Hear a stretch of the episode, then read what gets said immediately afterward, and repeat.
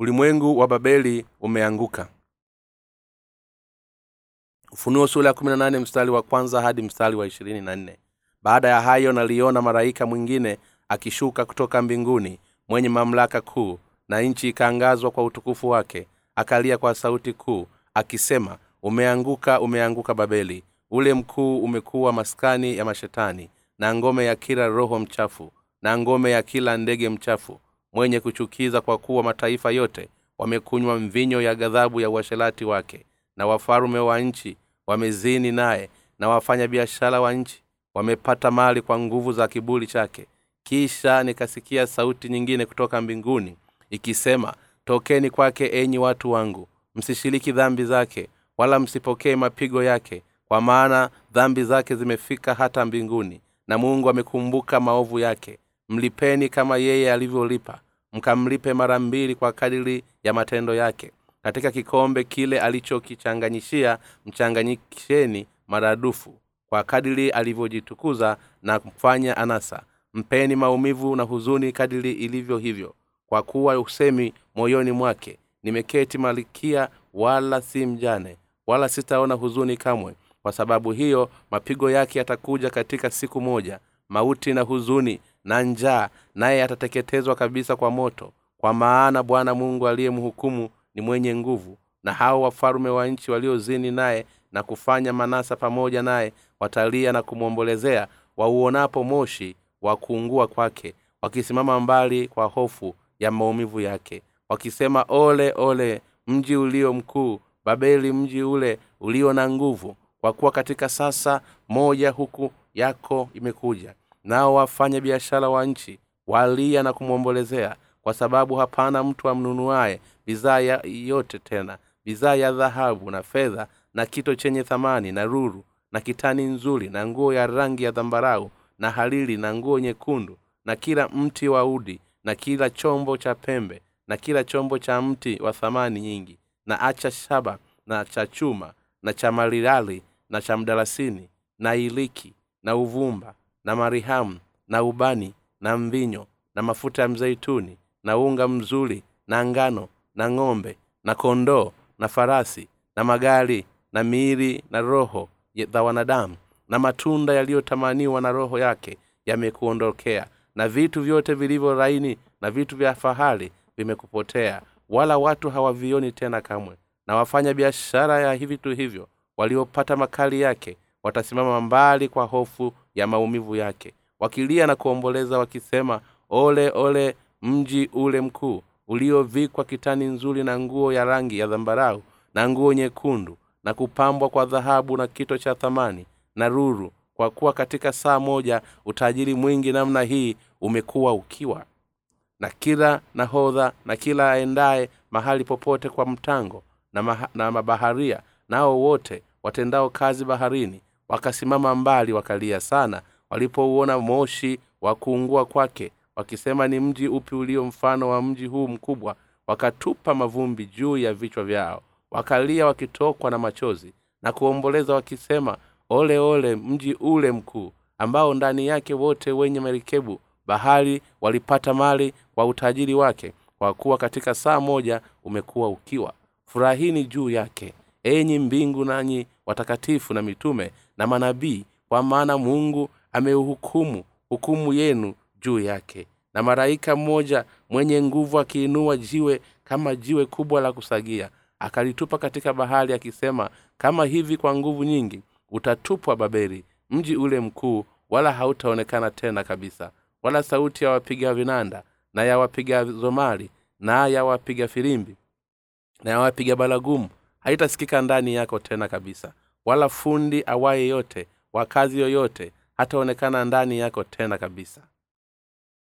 Wala sauti ya jiwe la kusagia haitasikiwa ndani yako tena kabisa. Wala nuru ya taa haitamlika ndani yako tena kabisa. Wala sauti ya bwana harusi na bibi harusi haitasika ndani yako tena kabisa. Maana hao wafanyabiashara wako walikuwa wakuu wa nchi kwa kuwa mataifa yote walidanganywa kwa uchawi wako na ndani yake alionekana damu ya manabii na ya watakatifu na ya wale wote waliouawa juu ya nchi. Mafafanuzi. Aya ya kwanza.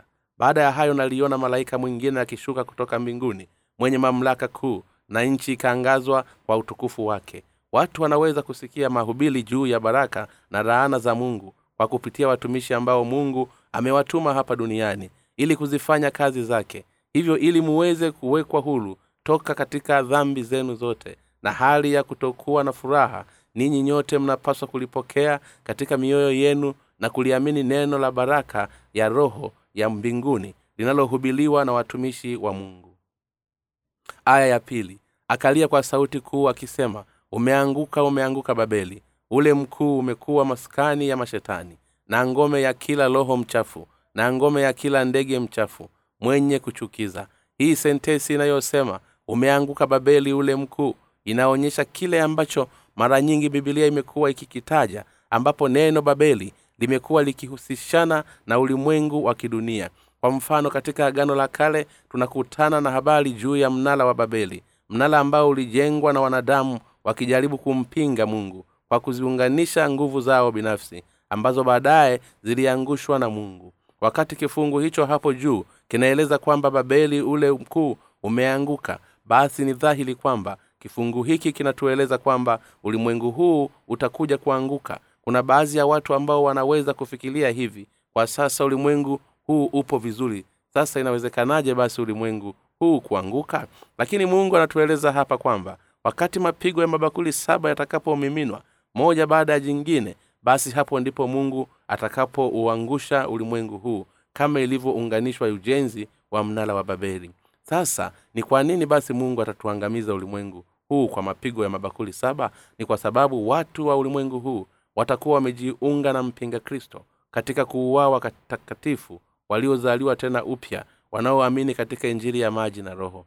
Pia ni kwa sababu watu hao watakuwa wamesimama kinyume na mungu hadi mwisho wao. Pia mungu atauangamiza ulimwengu huu kwa sababu utakuwa ni mahali ambapo mashetani yanakaa. Kwa nini? Hali itakuwa hivi kwa nini ulimwengu huu utakuwa ni mahali ambapo mashetani yanakaa? Ni kwa sababu wakati nyakati za mwisho zitakapowadia watu wengi watasalimu amri kwa mpinga kristo na kugeuka na kuwa watumishi wa huyu mwovu kwa kuipokea chapa ya shetani toka kwa hiyo mpinga kristo. Katika maandiko neno mnyama linatumika kuimaanisha shetani na mashetani kumaanisha watumishi wa mnyama.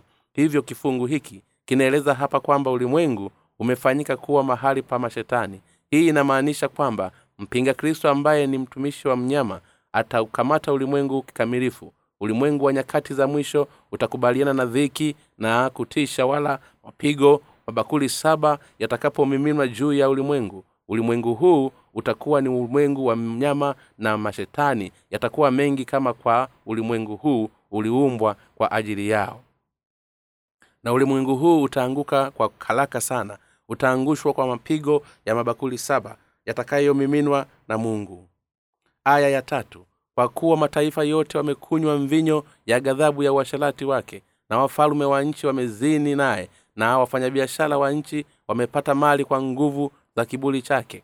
Kama vile aya hii inavyojieleza hapa mataifa yote hapa dunia wameelewa mvinyo ghadhabu ya uasherati wake kwa maneno mengine watu wa ulimwengu huu wamefikiria ulimwengu huu kama ni mungu na wameamini na kufuata hivyo. Wameupenda ulimwengu kuliko kumpenda mungu. Hivyo ulimwengu huu umekuwa ni kitovu cha dhambi na watu wake wameishi na wanaishi wakiwa wamelewa dhambi. Hivyo matokeo yake ni anguko la ulimwengu lililetwalo na dhambi kwa kuwa watu wameupenda na kuufuata ulimwengu kama kwamba ni mungu basi mungu atawaangamiza kwa adhabu yake ya mapigo ya mabakuli saba. Hatimaye kila mtu anayeishi katika ulimwengu huu ataangamizwa kwa haya mapigo saba makuu yaliyoletwa na mungu na kisha watatupwa jehanamu.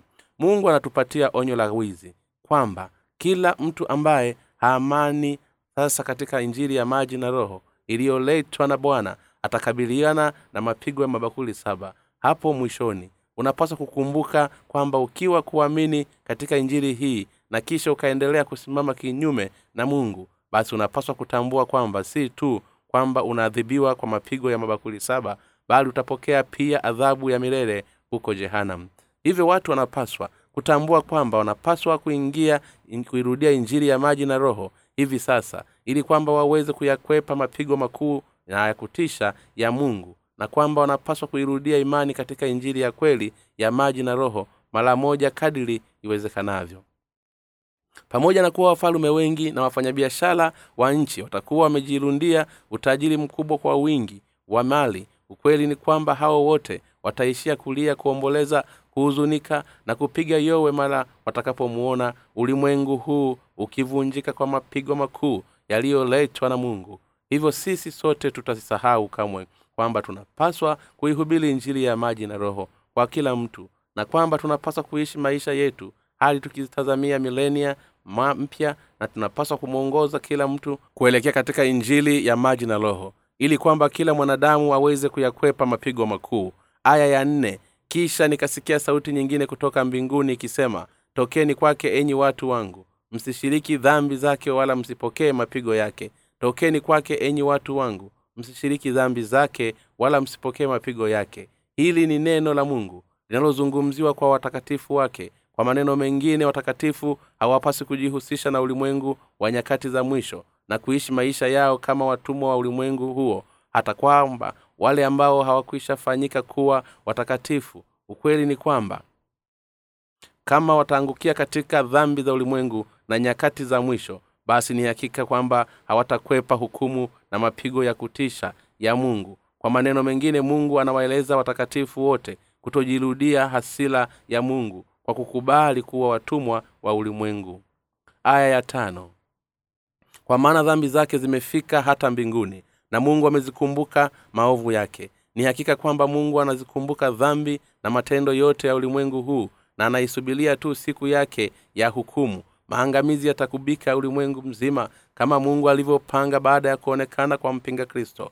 Hata hivyo bado kuna watu ambao wanaamini kwamba ulimwengu huu hautaangamizwa na kwamba ulimwengu huu unadumu milele. Hata hivyo ulimwengu huu hautadumu milele kama wanavyofikiria bali ulimwengu huu utaangamizwa mara baada ya mapigo ya matalumbeta saba na ya mabakuli saba yanayotolewa na mungu wakati wa nyakati za mwisho zitakapowadia mungu analeta dhiki kila mahali hapa ulimwenguni na kisha kuuangamiza hivyo ni lazima tuwe na subila na uvumilivu katika maisha yetu ya kiimani hadi mwisho hali tukishikilia kwa nguvu imani yetu kwamba ni katika kuwa ufalume wa yesu kristo utakuja.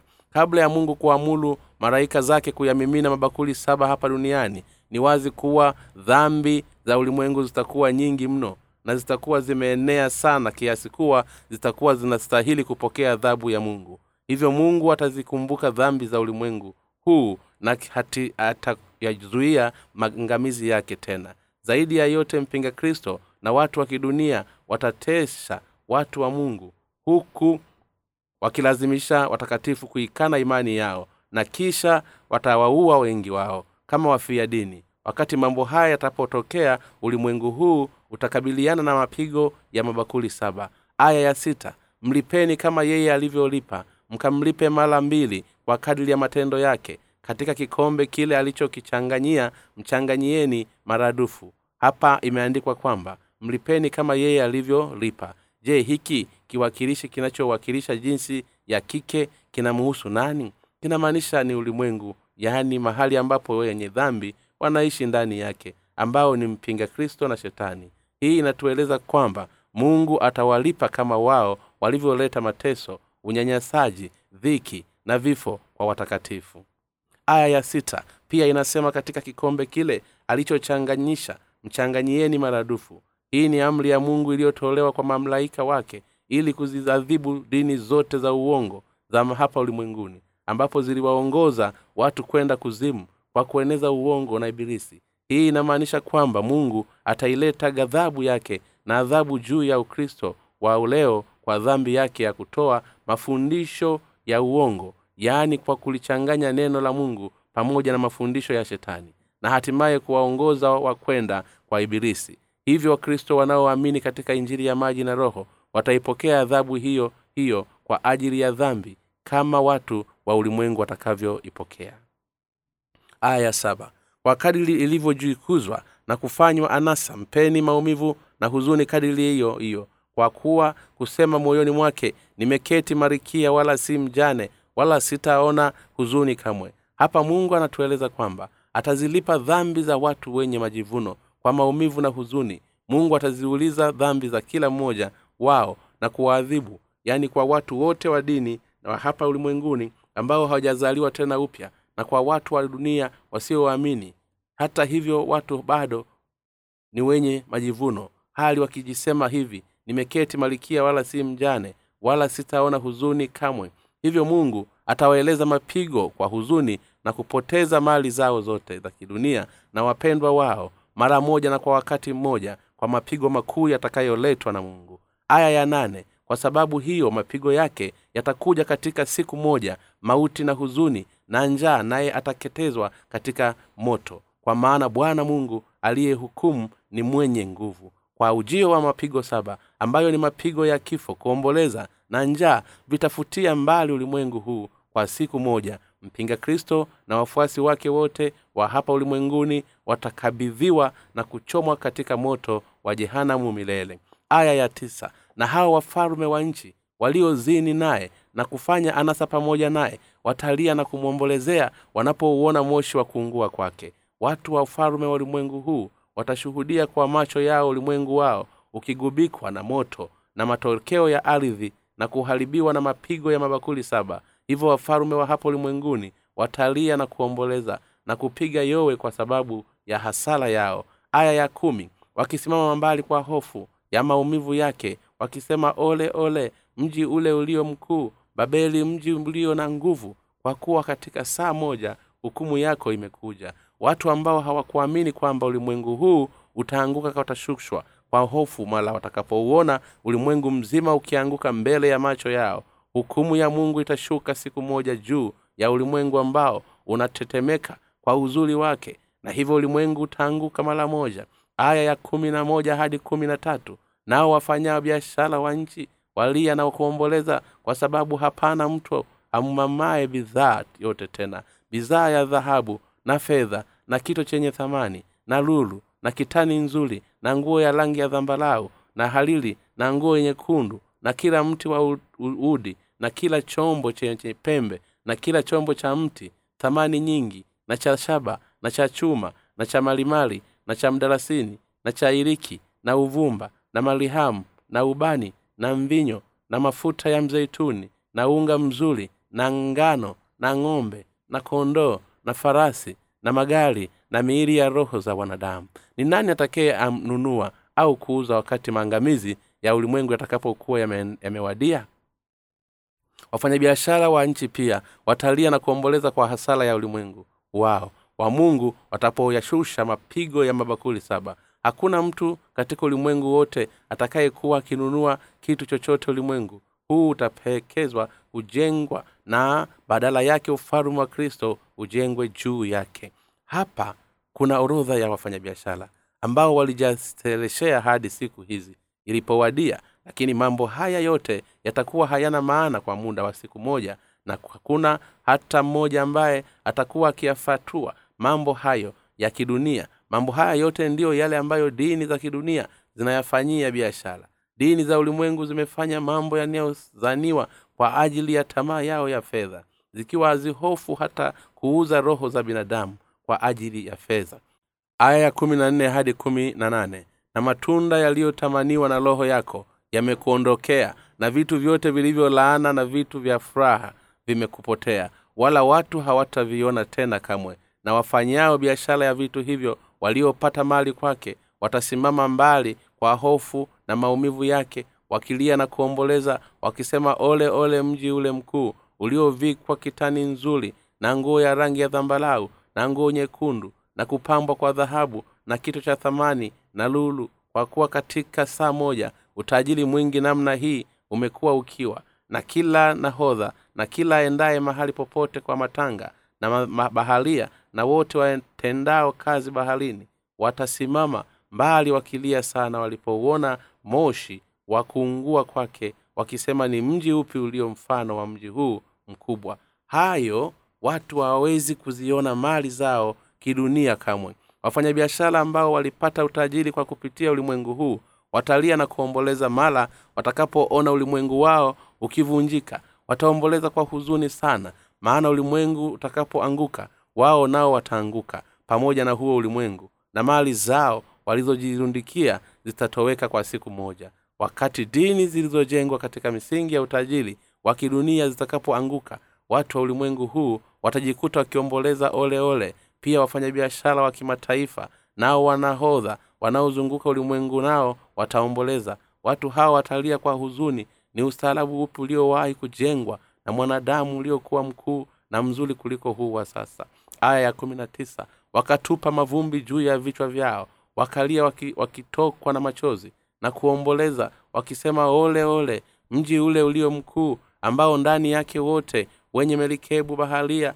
walipaa mali kwa utajiri wake kwa kuwa katika saa moja umekuwa ukiwa. Wale wote ambao walifikiri kwamba ulimwengu huu utadumu milele wakati wakilia kwa huzuni mara wakapoona ulimwengu ukiangushwa kwa mapigo ya mabakuli saba. Wale watakaokuwa wamesalia katika ulimwengu huu watakuwa wakilia na kuomboleza baada ya kushuhudia ulimwengu mzima ukiangamizwa mara moja kwa mapigo ya mabakuli saba yakiletwa na mungu. Lakini kulia kwao kote hakutakuwa na maana yoyote kwa kuwa wakati huo kila kitu kilikuwa ulimwengu huu kitakuwa kimeshafika ukomo. Kama watakuwa na nguvu ya kulia wakati huo basi watapaswa kulia hivi sasa kwa ajili ya majali, majaliwa nayo yaani kwamba wamepangwa kwenda kuzimu kwa sababu ya dhambi zao. Na ile waweze kukombolewa toka katika maangamizi hao ya milele basi wanapaswa kuamini njiri ya maji na roho. Aya ya ishirini furahini juu yake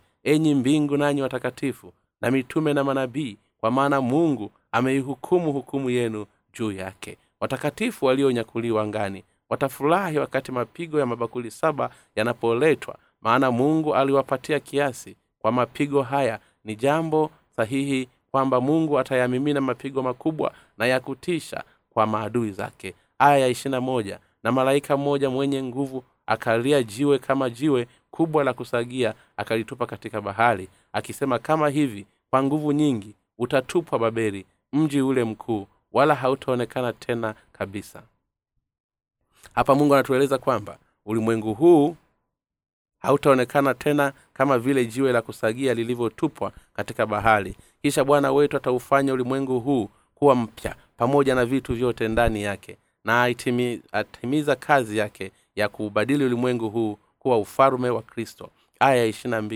wala sauti ya wapiga vinanda na ya wapiga dhamuli na ya wapiga filimbi na ya wapiga baragumu haitasikikwa tena ndani yake tena kabisa wala fundi awaye yote wa kazi yoyote haitaonekana ndani yako tena kabisa. Wala sauti ya jiwe la kusagia halitasikika ndani yako tena kabisa. Wakati mapigo ya mabakuli ya saba yatakapoisha hakuna sauti ya mziki ambao watu waliwahi kuusikia katika ulimwengu huu itakayosikika tena wala hakutakuwa na sauti ya ufundi wa aina yoyote ile atakayosikika. Aya ishirina tatu wala nuru ya taa haitamulika ndani yako na tena kabisa. Wala sauti ya bwana harusi na bibi harusi haitasikika ndani yako tena kabisa. Maana hawa wafanyabiashara wako walikuwa wakuu wa nchi kwa kuwa wa taifa yote walidanganywa kwa uchawi wako. Wakati ya mapigo ya mabakuli saba yatakapomiliki ulimwengu huu hautaona tena mwanga wata wa kusikia sauti ya bibi na bwana harusi. Pia uongo wa uchawi hapa ulimwenguni pia utaisha. Maana ulimwengu utakuwa umeisha aya ishirini na ndani yake ilionekana damu ya manabii na ya watakatifu na ya wale wote waliouawa juu ya nchi. Sababu iliyomfanya mungu kuyamimina mapigo makuu mabakuli saba juu ya dunia hii ni kwa sababu watumishi wa shetani watakuwa wameingia wamemwaga damu ya manabii na watakatifu wake. Mungu wa mbinguni na akubariki. Omba kitabu cha bule katika tovuti ya www nrmission com